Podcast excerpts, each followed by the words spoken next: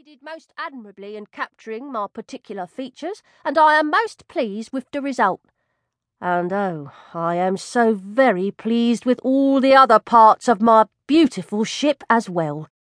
She is called a brigantine, having two sturdy masts, square rigged on the foremast, with three fore and aft sails off the front, and the mainmast rigged with a fore and aft spanker as mainsail. She is, in dimensions and sail rig, much like my first real command, HMS Wolverine, which was a brig, but in elegance and spirit she is much more like my beautiful Emerald, who now sleeps beneath the sea.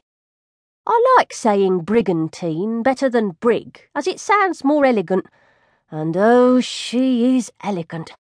I fell in love with her at first sight, lying all sleek next to Raffles Wharf, looking as if she wanted to shake off the lines that bound her to the land and go tearing off to sea. It was from there that we did take her directly for her sea trials, and she performed most admirably, running before the wind like a greyhound, dancing over the waves, and pointing up into the weather like she wanted to charge directly into the teeth of the gale itself. Glory! I had purchased the Lorelei Lee from a Captain Ichabod Lee, who had named her after his daughter. I decided to keep the name, the mythic Lorelei being something like a mermaid who sat on a rock on the Rhine River in Germany and lured poor sailors to their doom with her singing. So it seems appropriate somehow, my having been something of a mermaid myself in the near past, as well as my being a singer of songs, though I wish no doom on any poor sailor. How could I afford such a splendid craft, you ask? Hmm? Well, that's where the mermaid bit comes in. Earlier this year, I had been sent by British Naval Intelligence on a treasure hunting expedition, diving on a Spanish wreck off Key West in Florida.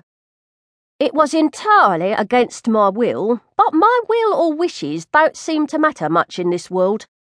The wreck was the Santa Magdalena, and she had yielded up much, much gold and silver so much so that it didn't seem quite fair that King Georgie should get all that loot and that I should get none. No, it did not.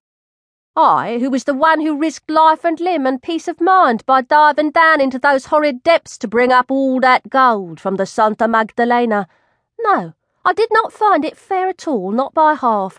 So I squirreled away a few of the gold ingots, uh, well, actually about fifty of them, in the hold of my bonny little schooner, replacing part of her ballast, and after the diving was done, hauled it all up to Boston.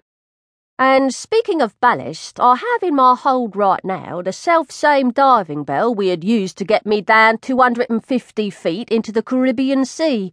I had the thing on my little schooner, the Nancy B. Allsop, when we were detached to return to Boston, and since no one was here to claim it, I stashed it, under cover of night, of course, deep in the hold of the Lorelei Lee. It's as good a ballast as any dumb lead bars, and who knows, it might prove useful some day.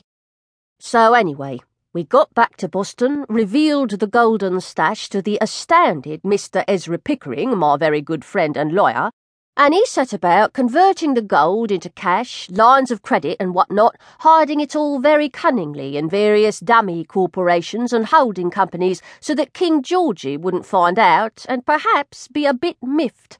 Clever man, that Ezra. Hammers have been pounding since the day of the Lorelei's purchase. We have constructed four relatively spacious cabins, two on either side aft, on the mess deck just under my cabin. Forward of them, we have twelve regular sized cabins, big enough for a bed, dresser, and dry sink, again on each side, making a total of twenty four. Then we have three levels of open hammock spaces, 200 hooks in each. The upper level, being a bit airier than the lower, will be more expensive, of course. It's all in what one can afford. Hey, I have swung my hammock in many a dank hold, and what was good enough for me will be good enough for them. I intend to give everyone, regardless of birth, plenty of fresh air and as good food as I can manage.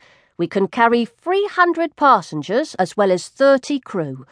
And yes, of course, the fitting out of my beautiful cabin continues, the design of which is being directed by my very good John Higgins, second in command of Faber Shipping Worldwide.